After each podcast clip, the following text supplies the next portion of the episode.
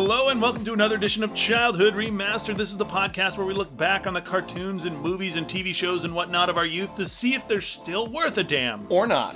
Or not, which is far too often the case. I am Sean. And I'm Chris. And today we're going to be covering, you know, after last week's episode, I feel like we need like a palate cleanser. I was just gonna say that. yeah, palate cleanse is necessary. Something to something to just get the horrible, horrible taste of street sharks out of our mouth and our minds and our various orifices. Orifici? Orifices? Whatever. Oh, that's a that's a tale for a different show. So uh, this week we are going to be doing a great show, and that show is Freakazoid. Super team extraordinaire, Freakazoid, Freakazoid, runs around in underwear, Freakazoid, Freakazoid, rescues Washington DC, Freakazoid, Freakazoid, and something better's on TV, Freakazoid, Freakazoid, his brain's overloaded, it has a chocolate coating, textbook case for Sigmund Freud, Freakazoid, Freakazoid, Check out Dexter Douglas, your computer ace. When surfing on the internet, then was that to cyberspace. He turned into the freakazoid, who's strong and super quick. He drives the villains crazy, cause he's a lunatic. Its home base is the Freakalair, Freakazoid, Fricassee, Floyd the Barber cuts his hair, Freakazoid, chimpanzee, runs around in a Freakomobile, Freakazoid, Freakazoo, hopes to make a movie deal, Freaka me, Freaka you, he's here to save the nation, so stay true to the station, if not we'll be unemployed, Freakazoid, Freakazoid, Freakazoid. That was requested by me, by the way. yeah, like way back in the day. When we very first started, I was like, "Oh man, I would love to do Freakazoid," and then we caught, we talked about it. We planned to do it at one point, and then it dropped off. That happened several times. I have watched the entire series multiple times now since we since we started the show. I love this show. I And you know- love Freakazoid, and I remember it fondly. Watching- hundred percent. Watching the show, the entire show, isn't that hard to do because I think there's only what 24 episodes mm-hmm. total. Oh, yeah. in in over two seasons. So you watched the show when you were younger. You loved it. absolutely loved it. I remember as a kid that this show and Animaniacs were a show that I'd watch with my mom because she thought they were funny. she enjoyed them, and so we would sit and we would laugh at them. And I thought that the show, because I have, I always like as a little kid was sort of a, a nerdy kid with an adult sense of humor, and I thought that this show was hilarious. I I recognized at like, you know, when did this come out? 95? 95? So we were 12? Perfect age. Yeah, I remember at 12 years old thinking, wow, the writing on this is really smart. As a 12 year old, like that's maybe a weird thing to, to realize, but it, it really was. And and I watched this show incessantly, even after and it went into reruns. Yeah. Did you? I watched the show definitely when it came out uh, the first time, and I watched it while it was in reruns. I thought it was funny too, but I don't know. I honestly can't remember if I got all the jokes. Uh, I oh def- no, I definitely did. I got I got a lot of the slapstick comedy, and I, that's what I laughed at because, like I you got said, some of them, but I some of them get were obscure. Like you would have to know. Yeah, and You know? and that was the that was the thing about this show is like a lot of the other shows that were you know written by Rugg, Paul Rugg, and were produced by Tom Ruegger, they were really kind of subversively smart shows that had Cough Animaniacs. Yeah. Cough Tiny Toon Adventures. Exactly. Yeah. You had shows that had you had shows like this that had humor that was perfectly geared towards 12 I think they're I think they initially had directed this show at like 10 to 12 year olds or like 9 to 12 year olds something like that but the It core was not- the yeah. core audience they actually found out was was was boys age 14 and old older and It was essentially like young adults who were into the show. Yeah, Because and- originally it was on Saturday mornings and they, they kept moving the show around and they had problems with the time slot and then they were going to renew it for a third season and that's sort of when sort they of like- when they yeah. figured out that they they had the demographic wrong. They're like, "Oh my god, this is a show that adults are loving and watching." And kind of the the way that the Jetsons was. yeah Right? and if if there was an adult swim or Cartoon Network back in 19 oh, there was a car- this would have been on it for sure. Yeah, there was a there was a Cartoon Network I think But- in 1995, but it was more I think at that time they were showing mostly old Hanna-Barbera cartoons. But if there was an This show did get Swim, picked up for syndication later on Cartoon Network, which is where it built some of its uh, cult following. Yeah, so let's get into the show then. I the Freakazoid, it's an American animated TV series originally developed for the Kids WB block on the WB. And at the time the WB was a sort of a brand new channel. And they were trying to develop new shows and, and get people to uh, to watch it. The episodes were about 22 minutes long. Some of them were it was it was sort of like at the time sort of the similar shows like Animaniacs and Tiny Toons, where sometimes the episode went the whole 22 minutes. Sometimes the episode only went like 11 minutes or 20 minutes, or it would it would have like a like a, a not a standard time for the episode. So they developed these other little shows and filler animation to to fill the time to get it to that 22 minute mark.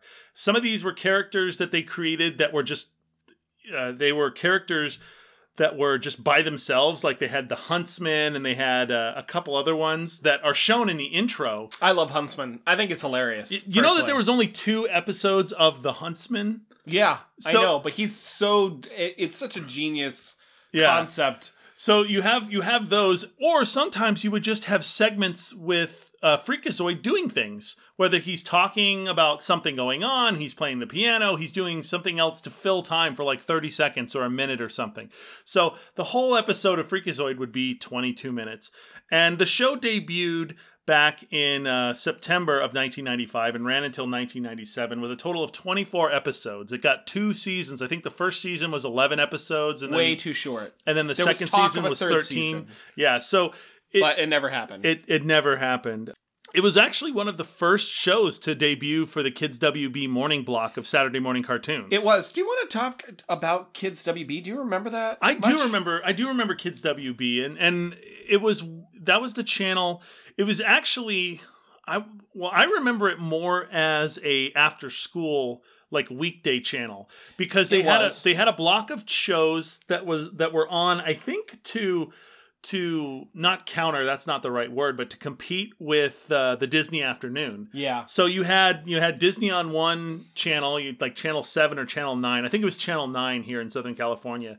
You had Disney on one channel, and then you had the Kids WB on the other channel, which I think was channel, Channel five. Yeah. Mhm. So you had them on channel five, and you had stuff like Tiny Toons, like we were saying, Tiny Toons, Freakazoid. You had Hysteria. I think at one point they're all That was a little later, but Yeah. yeah. and before that too, there was other stuff like Taz-Mania oh yeah, Remember- Taz-Mania. And the uh, remember Batman started off on Fox and moved to WB. It did. It did. So it moved to Kids WB along with then its follow up, the new Batman Superman Adventures, and then um, Superman animated series and Road Rovers, oh, Road Pinky Rovers. and the Brain, Mhm. uh, you know, some of those shows. And then later they got stuff like I, I remember I think they had I don't know if it was on WB, but I, I don't remember. But I think they had Earthworm Jim on there at some point. Oh, point I remember that show. and they had some other stuff. Uh, Road Rovers is uh, one of like the weirdest ones. I think they had like, um, what was that? That luchador, um, Oh, Mucha Lucha. one. yeah, Mucha Lucha, whatever. That was on. Yeah. there. There's a bunch of stuff on there, and and then it sort of eventually went away, and then WB itself kind of got turned into the CW. Yeah, and then it turned into more of a like a angsty teen drama type channel. Yeah. Instead of instead of you know What it fun. Warner Brothers. Yeah, I miss I miss Jamie Foxx, uh, his show on there too. Oh yeah, Jamie Foxx did have a show. Yeah, Uh, well, comedy s- show too. Speaking of Batman the Animated Series and Superman the Animated Series, both of those shows were animated by Bruce Timm. And Bruce Timm was originally intended to be the show. Or he was originally the the creator of the show. He he designed the first uh, couple of of character designs, and he was initially going to. He was in the very earliest, very very early yeah. stages, and I and think he's then uh, technically listed as a producer for the show. Um, in one, I think maybe the pilot episode or something. But I mean, he didn't have a whole lot to do with the show other than being technically the guy who created the character of Freakazoid and his design Mhm. and his name. hmm And outside of that, it sort of fell under Paul Dini and Tom Ruegger and Paul Rugg when when the show kind of you know kind of deviated. And st- and really, to be fair, you know, we have Steven Spielberg to thank for this being a comedy Yeah, because he was the one who said, you know, this character looks goofy. Let's make this a co-. and, and if you look at at at Timm's original artwork, uh, which you know you and I were looking at before we recorded, it is goofy, and I can't imagine that character being anything but it's sort of like a comedic character. It's sort of like have you are you familiar with the DC character the Creeper? Mm. So it's sort of he's sort of like the Creeper where you could play it straight, but the Creeper is so much better played sort of goofy because he's a Has goofy be. he's a goofy looking character. He's Yeah. a and and yeah, the given given the backstory of this character and his design, you can't take him seriously. It would be it would be jarring to have a serious character. It'd be like it'd be like having a guy dressed up as a clown be like I'm serious bozo and I'm here to wipe the smirk off of crime. It's like something stupid like you you I mean, it could be funny if you played it that way. Yeah, but- it would be it would be funny, but you couldn't play it. You couldn't play it as like a as like a serious like action drama. It would I don't know why, but I was thinking of the clown from Metalocalypse. the I do cocaine. I'm Dr. Rockso. I do cocaine. I don't know why, but that's all. That's all I could think of is is like that kind of character, but playing it playing it super serious. So I was, I was thinking more of like a uh, uh, what's his name, the BTK killer dressed up as a clown. oh yeah, that's that's uh, uh, let's let's keep it nice and soft and light. Yeah, uh, the show was developed by, like you said, Tom Ruegger. Who created Tiny Toons and Animaniacs, Pinky and the Brain, and Hysteria? And we actually talked about him back when we covered Wakko's Wish, the penultimate uh, finishing of Animaniacs. Back, uh, gosh, almost a year and a half ago now. When- Oh yeah, when we did, Yeah, that it was was like Wakko's Wish was more than a year ago. But yeah, yeah, way, way, way back. And and what's interesting about Tom Ruegger, and I don't think we really talked about him that much then, but he actually started his work on Hanna Barbera as a way to sort of get his foot in the door, and that's really where a lot of people. Sort of the animators and creators in the 90s actually got their start was back in the 70s with Hanna-Barbera. Mhm. And he worked in the 80s on things like the Snorks and Pound Puppies, 13 Ghosts of Scooby-Doo and Black Star. Do you remember Black Star? I believe so. It's sort of like a post-apocalyptic, uh, sort of He-Man-ish character who. Yeah, Um, I get Black Star and BraveStarr mixed up. Oh, very different, yeah. I know they're very Yeah, very, different, very but their different, names are yeah. their names are very similar. And and fun fun side note, we mentioned this before when we covered Wakko's Wish. If you want to go back and listen to that, and you haven't, um, Tom Ruegger is the guy who created the Animaniacs characters, and those kids are actually modeled after his own children. So you know, fun side note here. Good times. And and it's uh, you know we can quickly mention Dot and Wakko because Wakko makes an appearance in this I think show in Yak- one or two of the episodes. Yakko does and the as well. voice of Dot is also Oh, uh, Tress MacNeille. Tress MacNeille, who's uh, several characters in this show too. So as you mentioned, created by Bruce Timm and and I mentioned Paul Dini, who wrote you know for He-Man and GI Joe and Star Wars Ewoks and Jem. And he worked on Batman the animated series, Tiny Toons. He co-created Harley Quinn with Bruce Timm. So we it, we mentioned more Bruce Timm as being the one who created Harley Quinn when we did the Batman episodes, Mm-hmm. but Paul Dini had a big hand in that, and and I think we kind of gloss, uh, glossed over that. Yeah. Fun side note: Paul Dini wrote a bunch of episodes for Lost. He was Oh. like a main main writer for Lost later on. so- Good times. Yeah, I don't want to go into all the writers for this, but I will say that one of the main writers is both a producer for the show and a voice, and we'll kind of get into him later, and that's Paul Rugg. He's actually very important to this show, and we'll get into him in a minute. Hundred percent. So let's talk about the humor of Freakazoid because that I I would think that anybody that watched this show or has any kind of knowledge of this show probably remembers the humor more than anything else because this show was a comedy. It was sort of a screwball comedy and and a and a really just nonsensical comedy. It it had a lot of it had a lot of like a lot fantastic of fourth wall breaking Oh, yeah. and obscure stock footage and also what i found to be some rather obscure like tv and film references that would really only be understood by tv and film nerds like ourselves Mm-hmm. or people who worked in the industry i mean like legit jokes that you would have no understand. Like I didn't get when I was a kid. Some of them, like like the rating system thing that we Oh, talked yeah. about.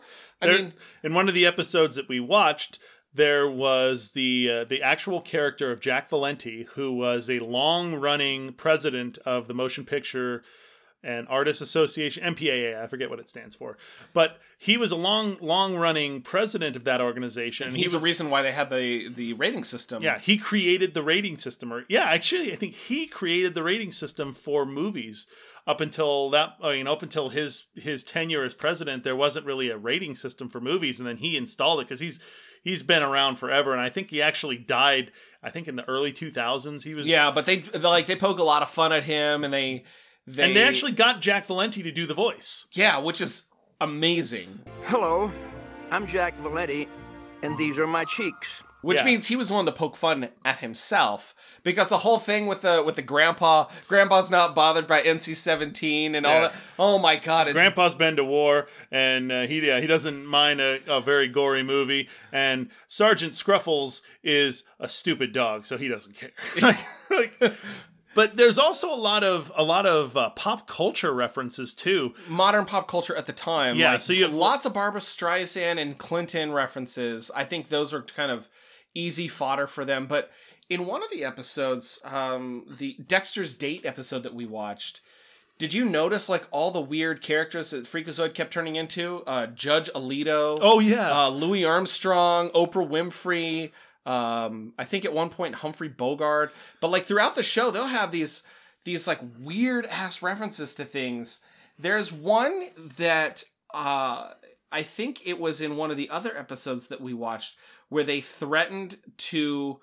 Uh, Gutierrez uh, threatened to harm Freakazoid's family by showing him the best of Marty Ingels. yeah. I had to look up who that was because I had no idea. Yeah, he's a like a comedian. We from I- like the '60s. I mentioned him actually like a long time ago because uh, Marty Ingels had done some voice work and in something that we covered. Uh, but yeah, that's neither here nor there. But like that is some really legit like obscure referencing. you Yeah. know? like pop culture stuff. Like they would reference gargoyles and all kinds of stuff that they couldn't technically have it be Goliath because that was ABC and this is WB. Yeah. but they would have a character that sort of looked like him, sort of sound like him, and then make fun of him yeah, you know i mean Yeah. god and also sort of the you know what it's the humor is reminiscent of that sort of irreverent humor that you found on later adult swim stuff. That's Mhm. that's why i think you're right. This would have been been a perfect fit for adult swim. and here's here's the thing that and i wanted to get into this later but it makes sense talking about it in terms of the humor. What this character reminds me of the most is he's essentially deadpool. He's a less less Yes, less violent deadpool. Yeah He- and, he- and maybe a little bit less grotesque or uh crude but yeah i mean he's he's he's crazy like that's a that's a plot point that freakazoid is legitimately insane yeah He's crazy, just like Deadpool is crazy. He for, he makes fourth wall breaks all the time. He talks about pop culture things that he shouldn't. he's rather about. chaotic He's chaotic. He his powers sort of change depending on the scenario. Sometimes he'll have a power that never gets mentioned again Yeah, and sometimes sometimes he has super speed, and sometimes he doesn't. Sometimes he Yeah, there's an episode where he travels around the world in the matter of a flash to tell a Tibetan monk to stop raking sand because it's too loud. Yeah. Which I thought was a kind of a funny gag. And then in another episode, he literally has to run someplace. yeah So it's his powers are all over the place, but they have fun with it yeah in a really sort of weird, irreverent way. You know what the, the sense of humor reminds me a little bit, a little bit of is Aqua Teen Hunger Force yeah a little bit a little bit in in in the sort of like I don't care, I'm gonna do what I want kind of comedy. Yeah. you know, like the early Aqua Teen, not not later stuff. The when it was good, like Yeah. season five and earlier. Well, let's talk about the producers real quick. So this uh, this uh, show was produced by Amblin Entertainment and Warner Brothers Animation. Amblin is Steven Spielberg's uh, company. Yeah, and it was executive produced by Steven Spielberg. Steven Spielberg actually makes a couple of appearances in the show. They actually animate him into the yeah, show. it's not his voice. No, but they not. do animate him. And It's he very- loved this show, by yeah, the way. and it's very clearly Steven Spielberg. It's not like some tongue tongue in cheek like this might be. No, it's no, Steven they say Spielberg. this is Steven Spielberg. Oh, and they- Steven! Like, there's one episode that we didn't watch where, uh, where Freakazoid, Brain from Pinky and the Brain, I think Yakko, or maybe it's Wakko, one of the two Warner Brothers. It's Wakko. It's Wakko. They have an argument over whose show is, Is Steven better. Spielberg's favorite, and they're Right. all arguing over over who's the favorite show. And I think at the end, Steven Spielberg looks at all three of them and he goes, "Who the hell are you people?" I think technically his favorite show is Pinky and the Brain, from what from what I remember. But- well, that makes Eh, sense. That's neither here nor there. So other producers are Mitch Schauer, Paul Rugg, Tom Ruegger. We already talked about him. Rich Arons and uh, John McCann, who I just wanted to mention him because he was on the the core writing team for Animaniacs, Freakazoid, Pinky and the Brain, and Pinky Elmira and the Brain. And fun side note, uh, he helped create the character of Elmira from Tiny Toon Adventures. And when he, uh, one of the things that he submitted was a separate side project where Elmira was the star. And they I ended never- up getting that with Pinky Elmira and the Brain. I never liked Elmira that much. I didn't, don't. except she's really funny in Pinky, Elmira, and the Brain. I just. Yeah, I don't. I don't. Because it. essentially it just becomes child abuse. They just like wail on her and do all kinds of slapstick violence on Elmira. good. Yeah. Uh, the theme music. Sort of cathartic, really. Yeah, the theme music for uh, Freakazoid, which you heard in the intro, was written by Richard Stone, Steve Bernstein, Julie Bernstein, Gordon Goodwin, and Tim Kelly. And uh, the the theme music, I think, is is interesting to note that a lot of the shows that were produced by Tom Ruegger, I believe he he had to have used the same the same team because a lot of the shows had very very similar theme songs. If you compare the theme songs of Tiny Toon Adventures, Freakazoid, Road Rovers, Hysteria, Pinky and the Brain, they they all sort of feel the same. Well, and Bernstein and Richard Stone worked on all those together, and so did uh, Julie Bernstein. And fun little side note with uh, with Richard Stone is that he is sort of credited along with the other two as as but I think more him as being the person that helped revive Warner Brothers animation in the 90s due to the way that his musical com- composition reminds me more of classic Looney Tunes Yeah, like 1940s classic Looney Tunes, like orchestral stuff and strings and you know horn section and you know some of this kind of stuff that you just weren't hearing anymore. hmm You know, you were hearing, you know, during the sec during the the 60s and 70s with the Hanna Barbera stuff, it was a lot of like wah wah wah and then laugh track. And the music was very simple. You might hear occasional xylophone to show characters running and that kind of thing. But this brought back like full orchestral type, like just background music, really yeah, and and it really sort of makes me appreciate it because it's it's sort of its own style. It's very much a Warner Brothers thing, and you don't really see you don't really see anybody else doing it. And and I don't know if that's good or bad. I feel like in some ways it's good because I like that Warner Brothers is sort of like distinctly Warner Brothers. It's sort of a distinctly Warner Brothers ish sound. He's considered to be sort of the Carl Stalling's uh, heir to Mhm. to the Warner Brothers music throne. And and it, it's worth just sort of mentioning because I think the music in these shows, uh, this one and and as well as the other ones that we mentioned, is actually very good. It's Yeah. well produced and it and it tends to fit and it doesn't ever feel ham fisted or or odd. Yeah. You know? You can tell the quality. Yeah, absolutely. Let's jump into the cast because we've been wanting to talk about this guy for a while. So the main character is Freakazoid, and Freakazoid is voiced by Paul Rugg. Now, Paul Rugg, it's an interesting story about how he wound up as the voice Yeah. of Freakazoid. So they tried casting this character for months. yeah, and and Months. I, I actually rem, I actually recall reading that a lot of the characters were or a lot of the actors were coming in and essentially doing a really like manic Robin Williams impersonation. And the the directors and the, the producers were Nobody just like, tended no, to like it. no, this it's is weird. te- it doesn't fit. so at at a certain point, after they had gone through a bunch of people and they hadn't found the right voice, the producers had Paul Rugg, who at the time was a writer for the show and had Well, actually, he was getting frustrated. Yeah. And so he decided to go in and demonstrate for them how he thought the character should fit. Yeah. Because he was the writer and a producer. So he's like, this is how the character should sound. I'm going to record it. And then you can show this to them and be like, I want it like this. yeah. And when he did, they played it for Spielberg, and it's like, yep, fine, sure, great. And then he said he panicked and he had to do it Yeah. because then they cast him as the voice of Freakazoid. Yeah. So the producer and the writer for the show ended up voicing the character for all 24 episodes. It's sort of reminiscent of uh, The Nightmare Before Christmas when uh, Danny Elfman uh, was essentially he did the same thing. He he came in to sort of sing the songs for Jack. Uh, to show the people who were supposed to sing the songs, this is how I want it to sound. And then they were like, well, "Why don't Why don't you just sing it? You sound pretty good." So he ended up singing all the songs as Jack. So Paul Rugg also played a couple other characters uh, in Dave the Barbarian. He was Dark Lord Chuckles, the silly piggy. Uh, he is uh, the director, if you in uh, episodes of Animaniacs, and then the director is supposed to be uh, Jerry Lewis, that Mister Director. So if you ever see that character, No, that's he actually directed episodes of Animaniacs. but he's also he also plays Mister Director in Animaniacs. That's true. Yes. So he's and that both. char- that character was in Wakko's Wish too. the He was. director. He also wrote for Animaniacs and Freakazoid, and he voiced a couple other characters on uh, Animaniacs and Hysteria. And there's a bunch of other things that he's that he's voice acted on more recently Yeah. in that same in that same like Warner Brothers vein.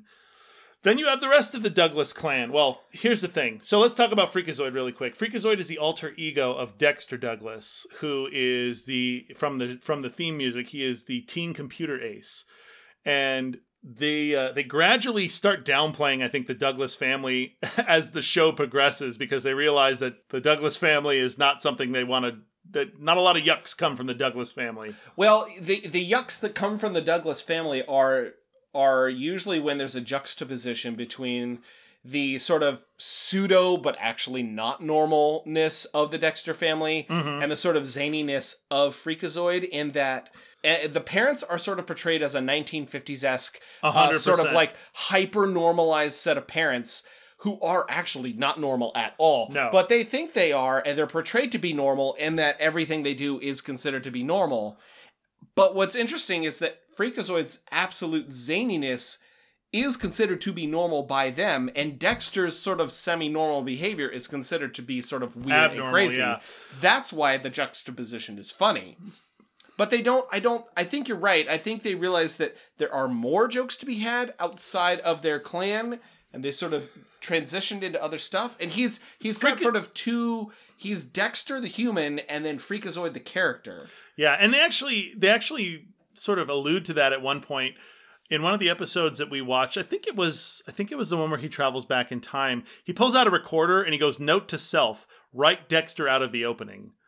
Like because he like that episode had no Dexter. A lot of the episodes have no Dexter. It's just Freakazoid. Most of them have no Dexter. Yeah. So Dexter Douglas is Freakazoid's alter ego. He is played by David Kaufman, who was Jimmy Olsen in the 90s Superman, the animated series show. He was also Danny in Danny Phantom. And he was the voice of Marty on uh, the Back to the Future animated series we covered. In the way back Machine. Yeah. And and Dexter, the way that the God, char- that show was bad. it was bad.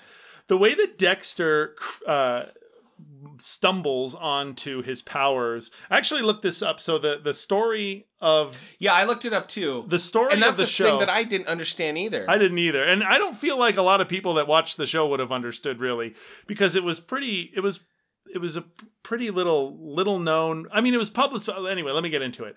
So Dexter gets for Christmas a computer chip that he puts into his computer. And it's this supposedly, you know, awesome new chip that's going to like double or triple the speed of his computer. But there's it's a 300 megahertz. So think about how how much of a joke that is. also think about that this was The equi- 1995. the equivalent of that would have been a Pentium 2. yeah, So it not it wasn't something that was like world-changingly amazing, but at the time it might have been. yeah, So he installs this chip. He gets it for Christmas and he installs this chip in his computer. And you find out later in some other exposition that happens on another part of the episode that there's a flaw in the chip that if you enter a, a certain exact key sequence and then hit delete, it'll suck you into the internet.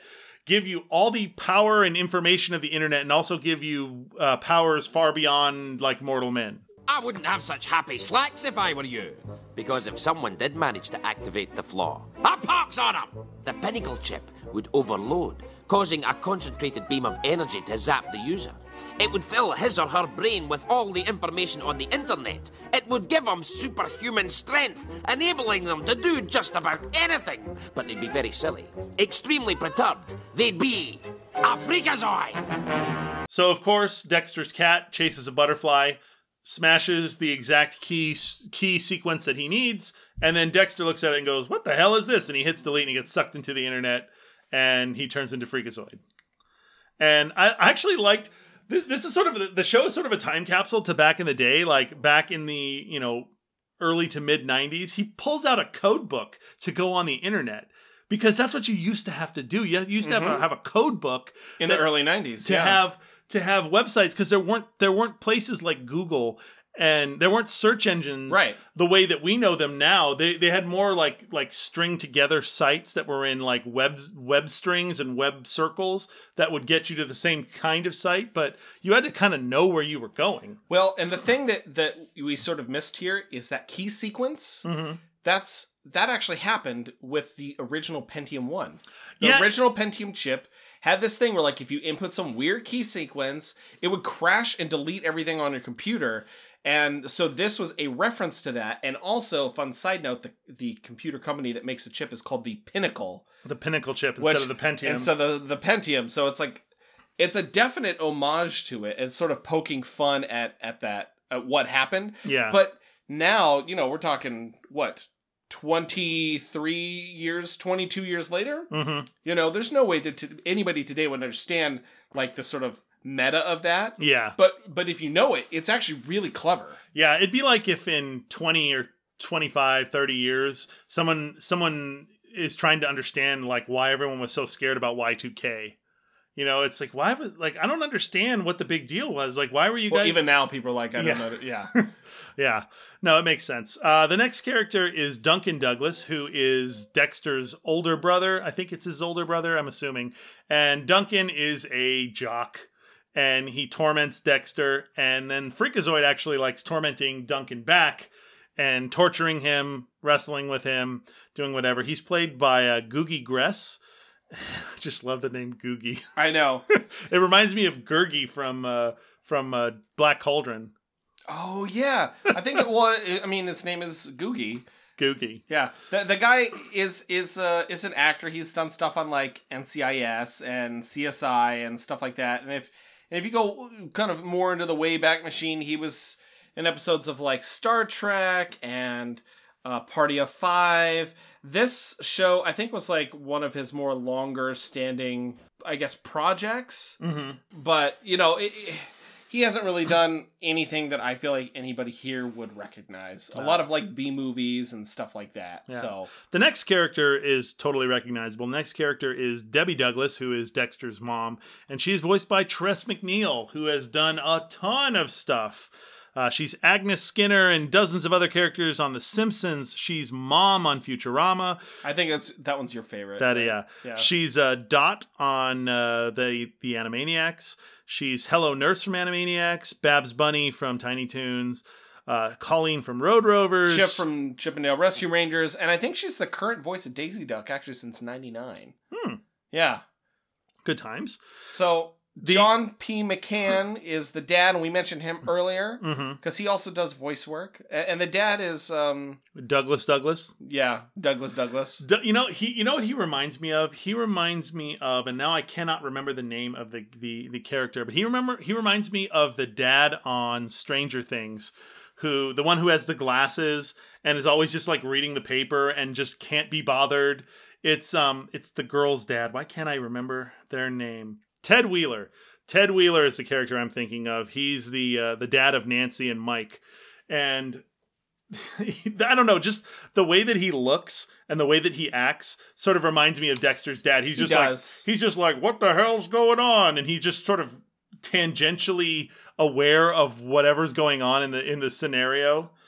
The other character is Mr. Chubbykins, who is the cat that types in the number and he's voiced by Frank Welker because it's an animal. Because of course he is. Because Frank Welker's in everything. Yeah. There is another character, uh, Mike Cosgrove, who is the cop. He's voiced by Ed Asner. Ed Asner's been in a bunch of things. Um, he is Lou Grant, famously from the Mary Tyler Moore Show. He's won seven Emmy Awards. And, uh, and yes, he is still alive he is. at the time of this recording. He was in a. Uh, he's done a bunch of other voice work, and I re- I was reading that his voice work. If you're if you're not familiar with Cosgrove, he's he's the cop like best friend of Freakazoid. He's an older guy. He looks to be in his like 40s or 50s, and he delivers every line that he has deadpan, just completely no emotion. You see how they use some kind of grape preserve to make Half Dome? What about the waterfall? That's a rare kind of albino jelly. Wow. Just a completely straight read. And I remember. But all but most of his lines are just nuts. oh yeah, it's crazy. And that's what makes it funny. and So he's really funny in this show because his delivery is perfect. Well, I actually read that that he was told Ed Asner was told to not act when he delivered the lines, to just say them. Don't That- even you know that that sort of makes sense. I can imagine why. Yeah, you know what? I'm, I actually just thought that they they what they did is they took the traditional straight man role in like a like a buddy comedy, and they sort of turned it on his head because instead of he delivers all of his lines like a straight man, and obviously Freakazoid is like the punchline guy. But instead of him delivering these like straight lines so that the punchline guy could be could, you know, make jokes off of them, he delivers wacky lines just in a completely deadpan way. And it's like a different kind of straight man that sort of is a weird juxtaposition to, to Freakazoid just because, you know, he's just as zany and just as well, not just as zany, he just says weird things.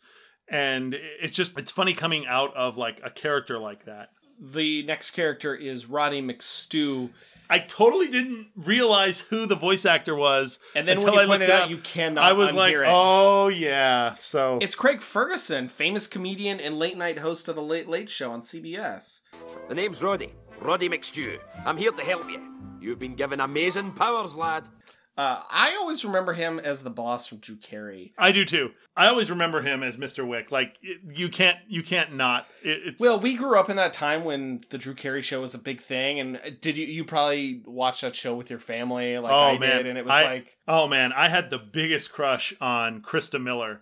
Uh, oh she, yeah, she all was, right. she was super hot. And Are then you sure it wasn't Mimi? No, it was not Mimi. No. And then when she then when she went on to to uh, be in Scrubs, I was like, you got older and you got hotter. So, for real, yeah. yeah. Fun side note: when he was on the Drew Carey show, he intentionally did a terrible British accent as revenge for all the British people doing terrible Scottish accents. He Yeah. did that on purpose. He's actually Scottish. yeah, he is Scottish. That's why he. That's why he did that because So- he was not. He was. He was mad. Yeah, Ronnie McStew as a character is is it, he serves kind of as Freakazoid's mentor. He's the one that discovers the flaw in the pinnacle chip. I like in one of the episodes when he's talking, I think it was in The Wrath of Gutierrez, where Roddy shows up and Freakazoid goes, Man, you have a lot of lines in this episode. It goes, I know. He's like, I looked at the stri- at the script. There's so much exposition, and they gave it all to me. Boy, you got a lot of lines in this show. Aye, that's what I told them. But no, all the cruddy exposition goes to me. I've got to talk and talk and fiddle with the computer and talk some more and fiddle and talk. I feel like Obi-Wan Cruddy Kenobi. It's just like, holy shit! Like that. It's like those kinds of things. I what I thought was funny is is so everybody who gets sucked into the internet because that's what ends up happening to Roddy. He gets sucked into the internet in uh, one of the episodes, and then he he doesn't change like Freakazoid does. He doesn't get like the blue skin and the superpowers, but he does get the lightning bolt in his hair like Freakazoid Yes. has. Yes. it's very subtle. And the the thing that bothered me the most about his character design is his kilt is way too short. His kilt is like a skirt. It comes to like the middle of his thigh, and it bothered me every time I saw it. Kilts go to your knees. I'm not even Scottish, and I know that. It's it's annoying. So he's he's a walking Scottish trope, and he pops up every now and again to help Freakazoid out, give him tips and hints at becoming Freakazoid. He's the one that tells him that to turn into Freakazoid, he just says freak out, and to turn back into Dexter, he says freak in, which is dumb. Um, you have a, a couple other characters that are worth mentioning. Steph, his girlfriend, is voiced by Tracy Rowe. Uh, Ingman, who is not a character that we saw in any of the no, episodes. but he doesn't. He's not portrayed by anybody. He's a he's Freakazoid's mute butler. But the character that we do see Yes. is his replacement, Professor Jones. Holy shit! This is some meta. and it's smart because he's this sort of cowardly manservant that uh, is creating. Okay, so it's voiced by Jonathan Harris, who is the original Doctor Smith from Lost in Space. Yep. Have you tried sprinkling her with fairy dust? What would that do? I'm not sure. How come you never say anything helpful? How come you have the IQ of a biscuit? And every time his character appears in a scene, someone asks him if he was on TV with a robot. Yeah, and, and he's terrified of everything and they they make him essentially play the character that he played like 30 years before. Yeah, he- i did not know this as a kid at all. I- you know now what? that i, I know did- i go oh my god that is genius. I- I it's wanna- so smart. I want to say I had to have known that because at the time I absolutely watched old episodes of lost in of space Lost in Space and like the the the Land of the Giants and Land, of the of Lost, Lost, and all yeah. that stuff. They had it on they had it on uh, TV Land or Nick at Night or whatever it was. I remember watching it's probably nick at night because i do like mr ed and Yeah, I remember watching Green those Acres shows on on that whatever channel it was. I want to say it was Nick Nick at Night, but I don't know. I remember watching those shows, and so I was like, it's like the guy from Lost in Space. It totally because he plays the exact same character. He, he delivers the lines the exact same way he did as Doctor Smith, yes and he's actually a. I, in my opinion, he's a pretty funny character. I like his character a lot. I think he's really funny. The next character is the Lobe, voiced by David Warner. Now, with just a flick of the switch, my video sapper will steal every movie, every program, every broadcast ever produced. Not only will I be able to flood the market with counterfeit cassettes, thus crippling the entertainment industry, but I'll never have to program my VCR again. And we actually mentioned him in our coverage of Batman the Animated Series because he's the voice of Ra's al Ghul. But he's also Archmage from Gargoyles, and he's done stuff from Star Trek 5 and 6, Ninja Turtles 2, Secret of the Ooze. But I put this in here because it's one of my favorite roles that he's ever had, and it's season 6 of Star Trek from the.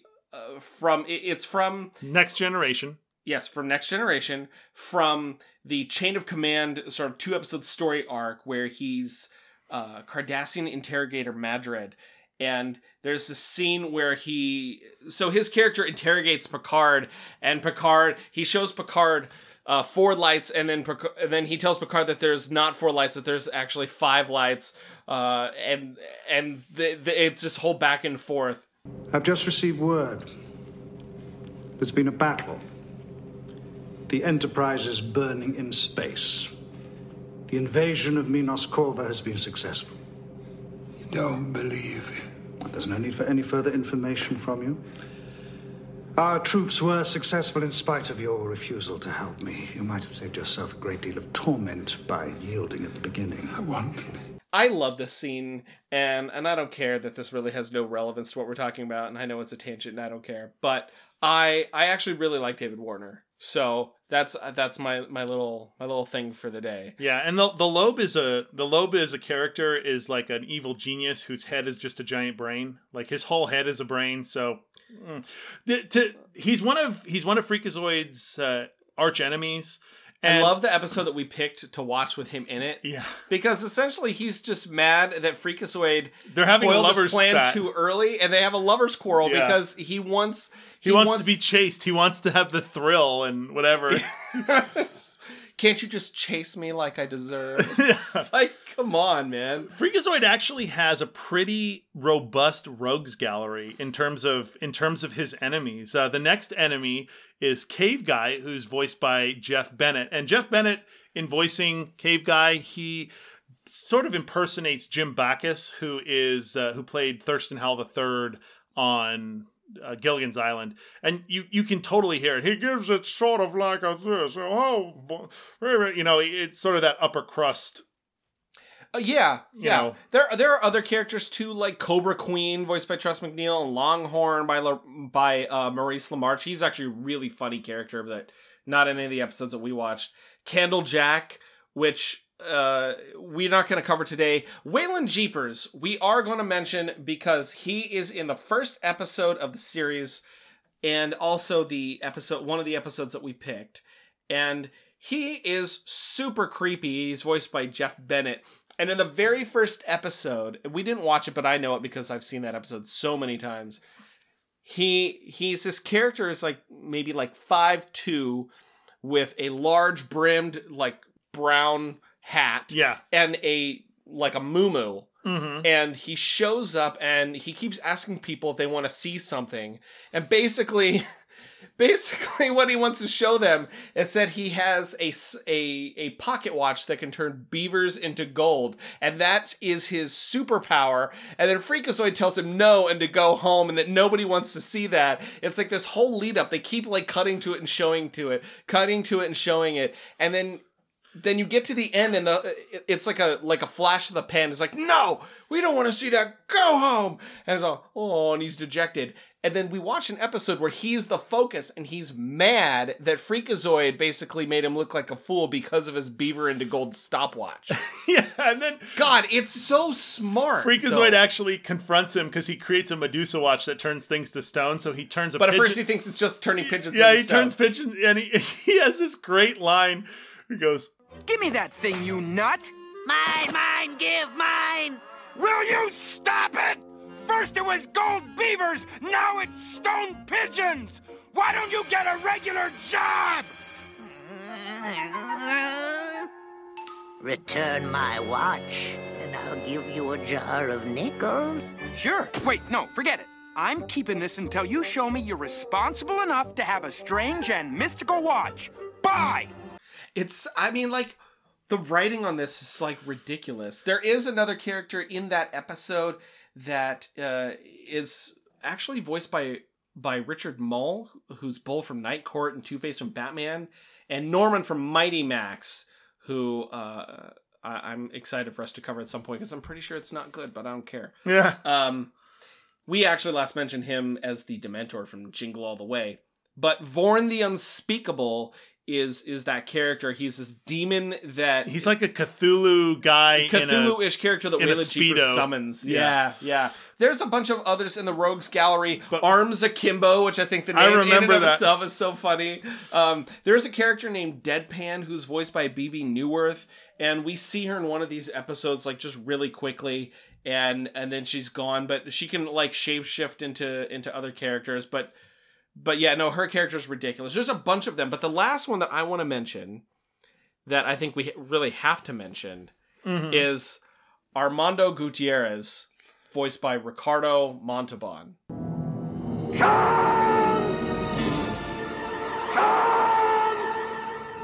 Yes, he is Khan from Star Trek, the original series, and Star Trek II, The Wrath of Khan.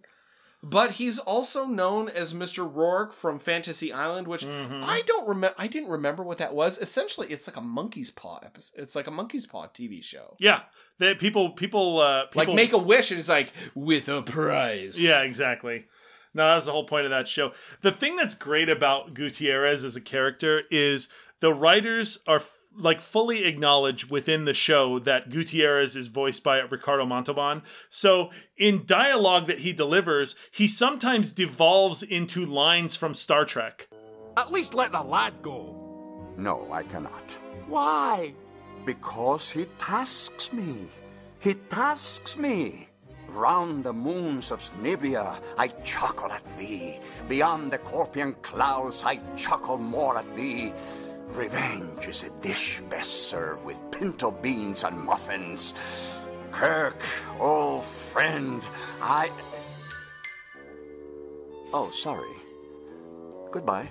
where Yeah. he he does the he does the line from the end of uh, uh, Wrath of Khan where he says, you know, from hell's heart I stab at thee with hate's last or with for hate's sake I spit my last breath at thee. But they change that and have him say something else, But it's in the similar same vein. enough, but yeah. And then at one point he actually mentions Kirk and then catches himself. This is the character of Gutierrez. Mentions Kirk, catches himself, and then goes, uh, "Never mind. Like ignore that." Yes, it's so smart. And like the other thing too is, is his character is played off as a super like sort of suave bondish type bad guy with an eye patch But he's he's terrible. He's nothing but. but he's nothing yeah he's terrible and and and the thing that i th- always thought was funny was that his character is itself sort of like silly and slapstick he hates being called weenie face Yeah, he's being called a weenie, and he always tells people to laugh with him. Laugh with me. Ha ha ha and then at one point he's like falling da- like falling down into a hole and he goes yell with me ah! Yeah.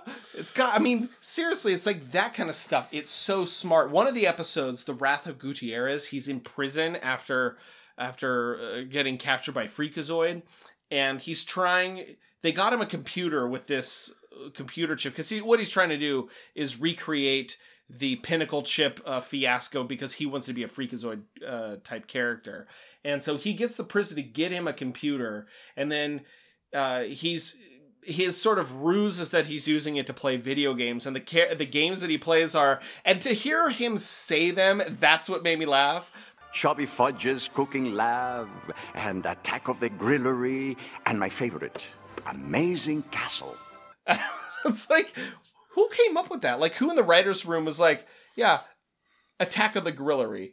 You like, know what's that's gonna funny? be the game that he plays. You know what's funny is those games probably exist. oh i'm sure they do. I would not be surprised Now that we've got all the characters out of the way, I actually wanted to talk a little bit before we, we get into our feelings about the show. I wanted to talk a little bit about how the character was created because there's some there's some controversy, some controversy about bit, about yeah. the character. So the character of Freakazoid is based largely on the on another uh, comic book character named named uh, Madman. That character was created by Mike Allred, and he was an established character who was in a number of comics.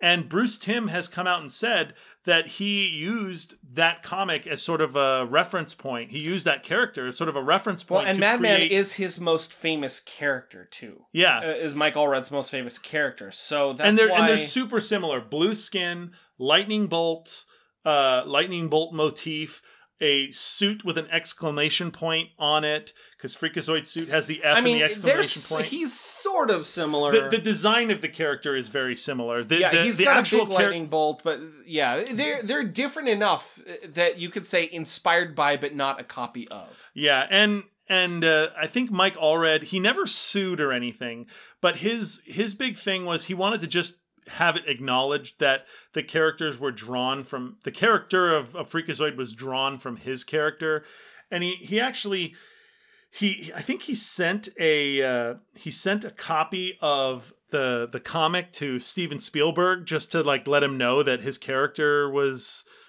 was used as the basis for this this character of Freakazoid and nothing came of it. He said, I simply wrote a friendly letter to show producer Steven Spielberg, telling him his production was a direct lift of my creation. I had no intention of creating ripples, I just wanted him to know that I knew. No one replied, which is fine, and to be honest, Madman is Madman. To be honest, Madman is an amalgam of a half dozen of other influences, so who am I to complain? The exclamation mark on his chest still kind of irks me a little, though. A little too close for comfort.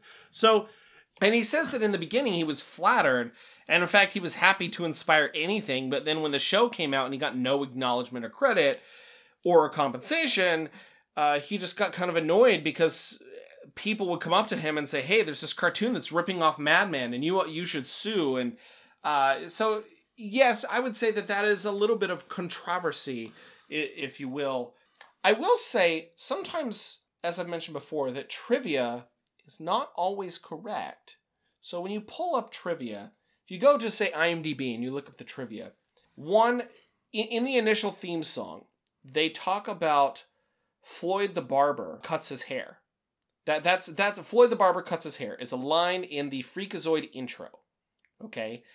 And on IMDb, they're claiming that that is a reference to a Nirvana song called Floyd the Barber mhm. Which is the second track on their debut album, Bleach. But, well, first of all, that song is like one of their worst songs ever. But that is not even remotely the case, because both of which are actually inspired by Floyd Lawson, the barber, Floyd the Barber, from the Andy Griffith Show, who was a sort of main character. He started off as like a bit character and then became a major character in the show. I thought personally that it was sort of I think my very dark sense of humor thought it was funny that they said let Floyd Barber cut his hair because the character the the actor that played Floyd the barber had a massive stroke during in 1964 and then lost the use of his uh, the mobility of his appendages and so they never showed him cutting hair anymore and so I thought it was like a really dark joke in reference to that. So it's it's hundred percent. By the way, it's hundred percent not the Nirvana song. I know, that's what I'm saying. Yeah, because if you look at the two characters, if you look at the character, the actor Howard McNear who played Floyd the Barber, That's the character that they and show then you look at in the credits. then you look at Floyd the Barber from Freakazoid. It's the same guy.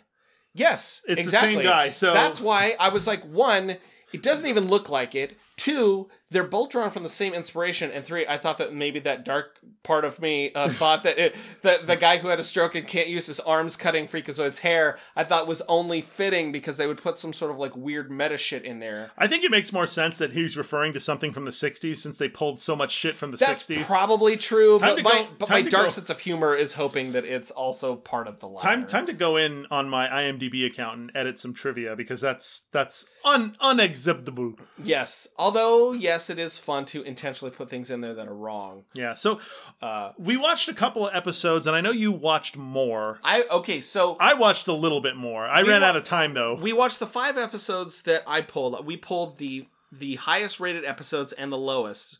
So the highest rated episodes are the Chip Part One and Chip Part Two slash Freakazoidus History, which was an eight point five and an eight point three. The Wrath of Gutierrez, which is an eight point seven.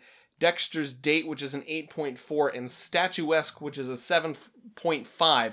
That The- was the lowest, the lowest- 7.5. the lowest rated episode, yeah. The lowest rated episode is rated higher than the highest rated episode on Street Sharks. So that should tell Hey. you something. And the lowest rated episode made It's me laugh a funny. lot. Yeah, it's not like you, we we say that it's the lowest rated, but that doesn't mean that it's bad. That means nothing. Yeah. Three of these episodes had Gutierrez in it. Actually, and the I think that that's three. intentional. I think that has a lot to do with why they're rated so high. yeah, because it's the the chip part. funny. The chip part so one funny. and two is an origin story for Freakazoid, and that's also the one that has Jack Valenti in it.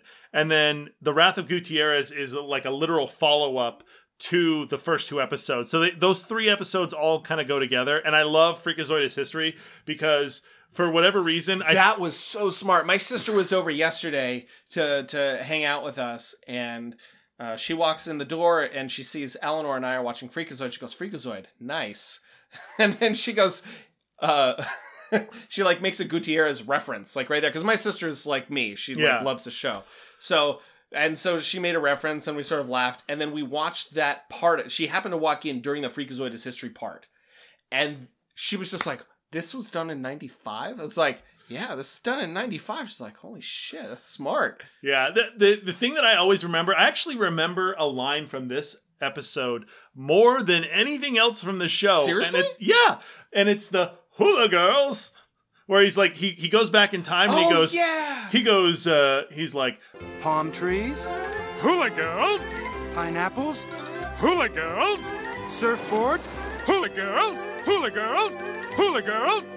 Of course, it all adds up. I've somehow landed in Norway. and And then he's like, "Okay, time to go." It's like, "Wait, let me check the beaches for hula girls." yeah he's so- like can it's I do it one more time? Hula girls, like I don't know why, but out of all the things in Freakazoid, that's what I remember the most. that epi- so that part of that episode is is actually really funny. What what happens is he it's sort of like a like a side bit section. He goes to save the president, which is Bill Clinton at the time, and he gets sucked into this vortex. Sends him back in time. Sends him back in time, and he averts Pearl Harbor.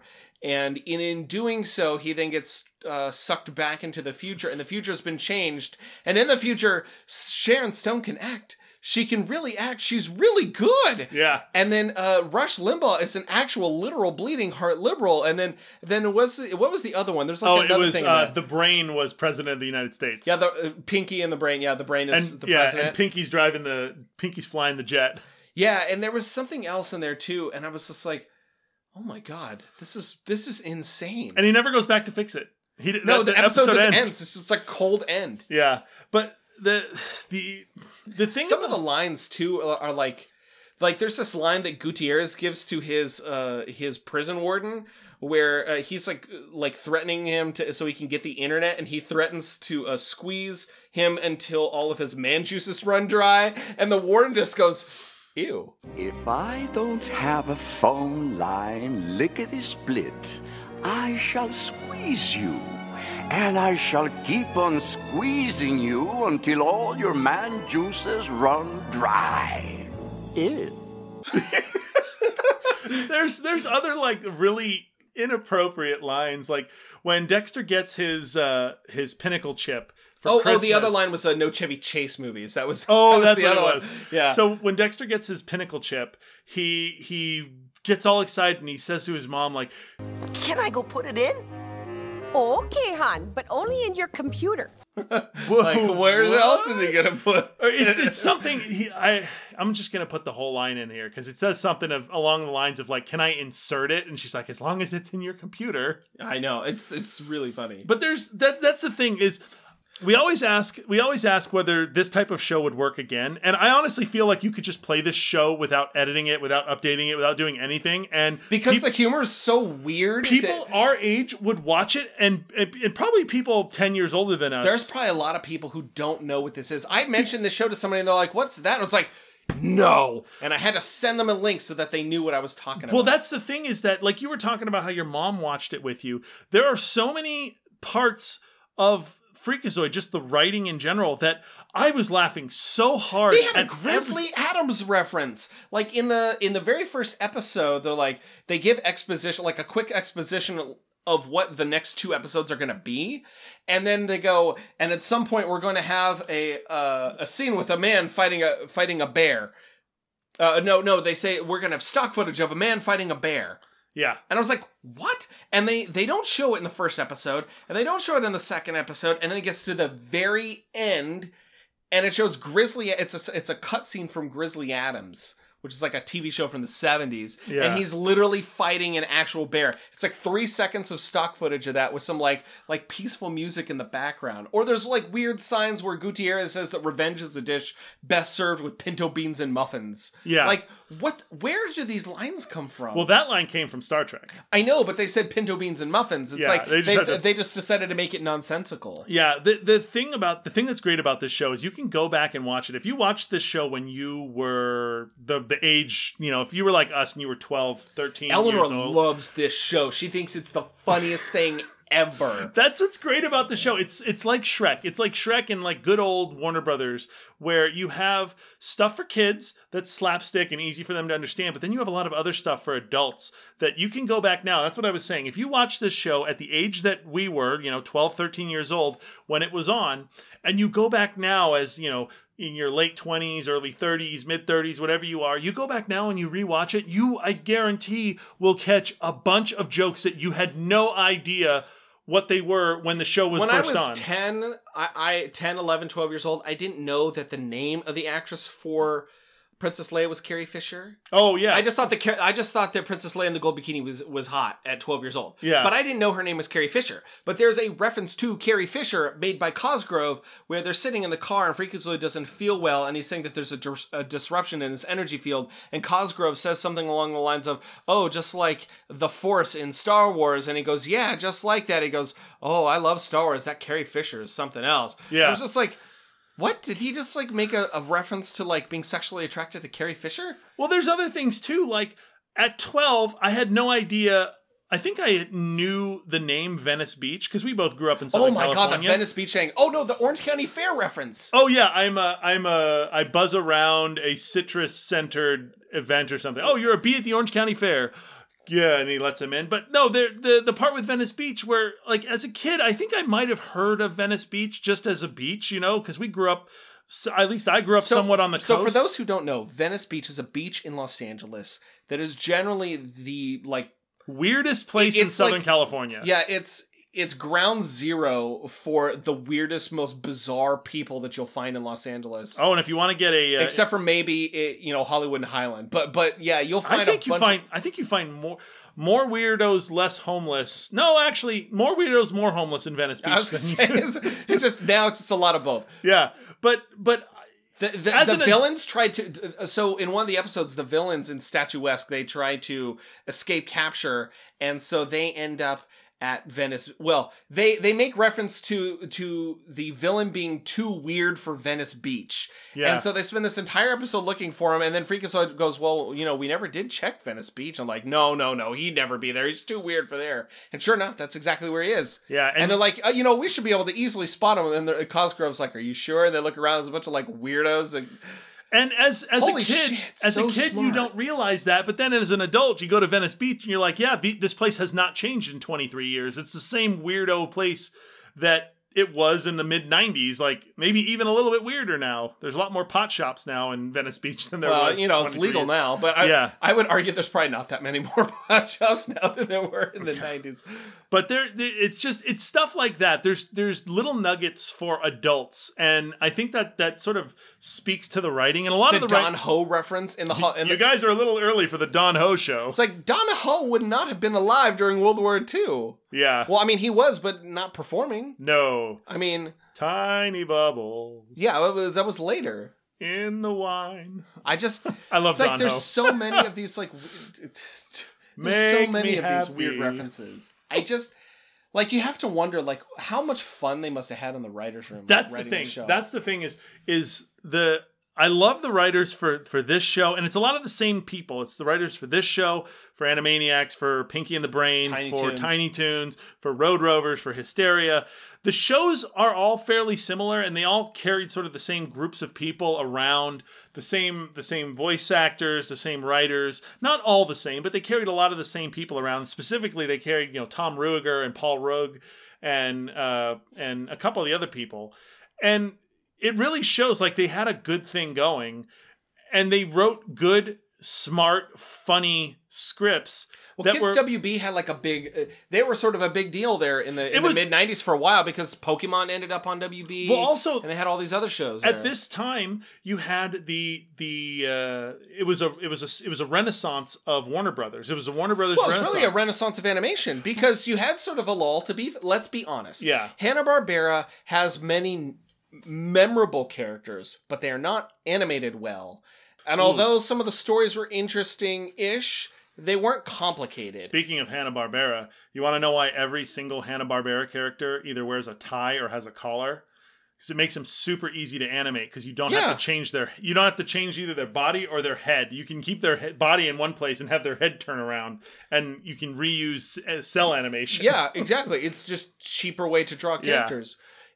I I would argue that you know when we started seeing things like the Wuzzles and Ducktales, like back back and, and Gummi Bears, uh, that sort of opened the door, and, and Little Mermaid also. But Mhm. you started seeing this stuff with, with like in the early '80s on TV, and then later '80s. Uh, and into the 90s with like the Don Bluth movies and and Disney uh, there was this huge just sort of animated renaissance that caught fire Mhm. and this happened I would say that this show happened really sort of at the peak you know when when you could irreverently make a show like this on on like a major network by and have it be made by Steven by Steven Spielberg Mhm. and have really no repercussions for it, like none.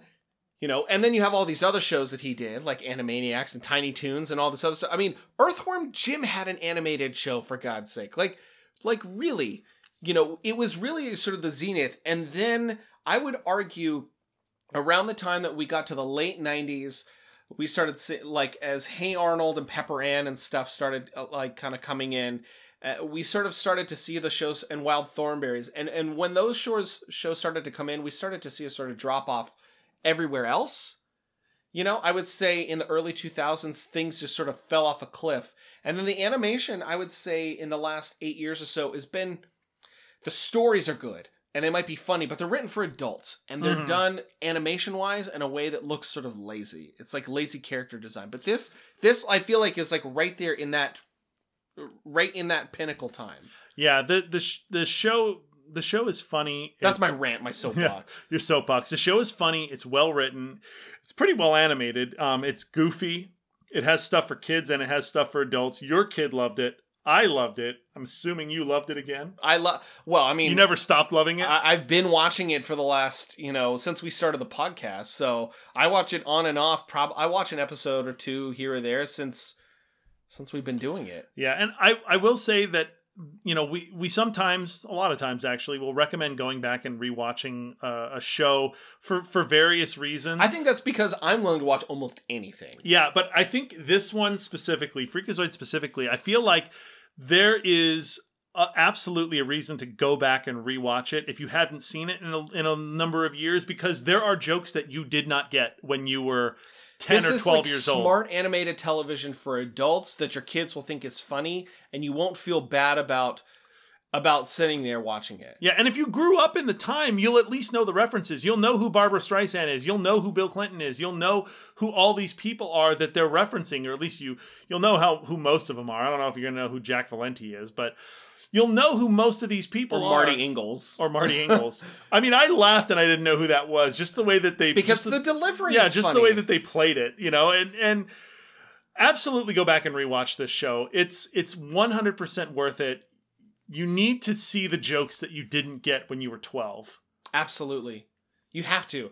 And I cannot I'm trying to think if there's a category of person that I'd be like, oh no, this isn't for No, you. everyone. No, Everyone. everyone. Yeah, I'd, I'd be hard pressed to find somebody who would watch an episode of this and go, you know, that's not really well written. Uh, you know, this isn't really entertaining. This isn't really funny. There, it's it's funny. It's just plain and simple funny. Yeah.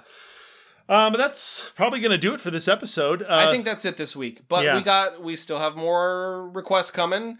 I think Sean and I have decided that I think what we're gonna start doing is try to work more of the bad ones in for a while. Yeah, Because we it's always fun to talk about the shows that we really love, but it's also a lot of fun to talk about the terrible ones that should never have been made in the first place. Yeah, we kind of get to rage a little bit. Like, you know, we we hadn't done a truly, truly terrible, awful show like Street Sharks, and I think I feel like we haven't done one that bad really in a long time. I would say Jayce and the Wheeled Warriors was probably the last time I remember watching something that I was vilely, ju- just violently sort of upset at having to watch. Yeah. but there's plenty more of those. Oh, yeah. So if you have terrible ones you want us to watch, definitely request those too. Yeah, if you wanna if you wanna request any of those terrible ones, uh, check out our website childhoodremastered.com. It has our contact information. You can send us an, uh, an email. You can go on any of our social media, Facebook or Twitter or anything. Send us a message. Let us know what you want us to cover. Uh, if you want to uh, check out our theme music, you can do that on our music page. The song is Nascent by John Hayworth. So uh, if you uh, like that song, check out his his SoundCloud. There's links to it on our website. We also want to mention uh, the podcast network we're part of, ACPN. If you, ACPnet.net. Yep, check them out at acpnet.net. There's a bunch of good shows on there that you can check out. Um, all kinds of nostalgia or pop culture or or uh, movie based and all kinds of great stuff. So check them out. And uh, And we're always looking to do fun reach out stuff. So if you know somebody out there in podcast land doing something that you think would be a good fit, you can mash us together. We'll see if, if maybe we might do something fun because it's fun for us to do that I stuff. love collaborative reach arounds. I do like collaborative. It depends on the it depends on the size of the hands. Oh yeah, and how how how well manicured they are. That's true. Yeah. Not not too many calluses. No, it's not too many.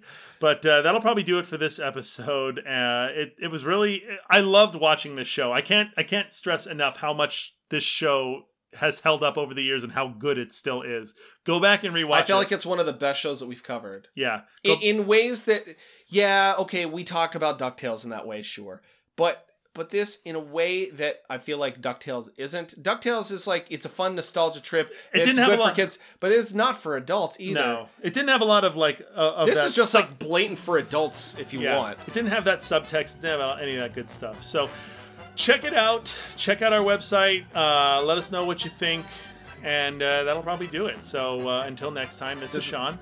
sorry let's let's fix that So that'll probably do it for this week. So until next time, this is Sean and chris and this has been your childhood remastered. We will see you next time. Aw, freak out On paper, Freak in.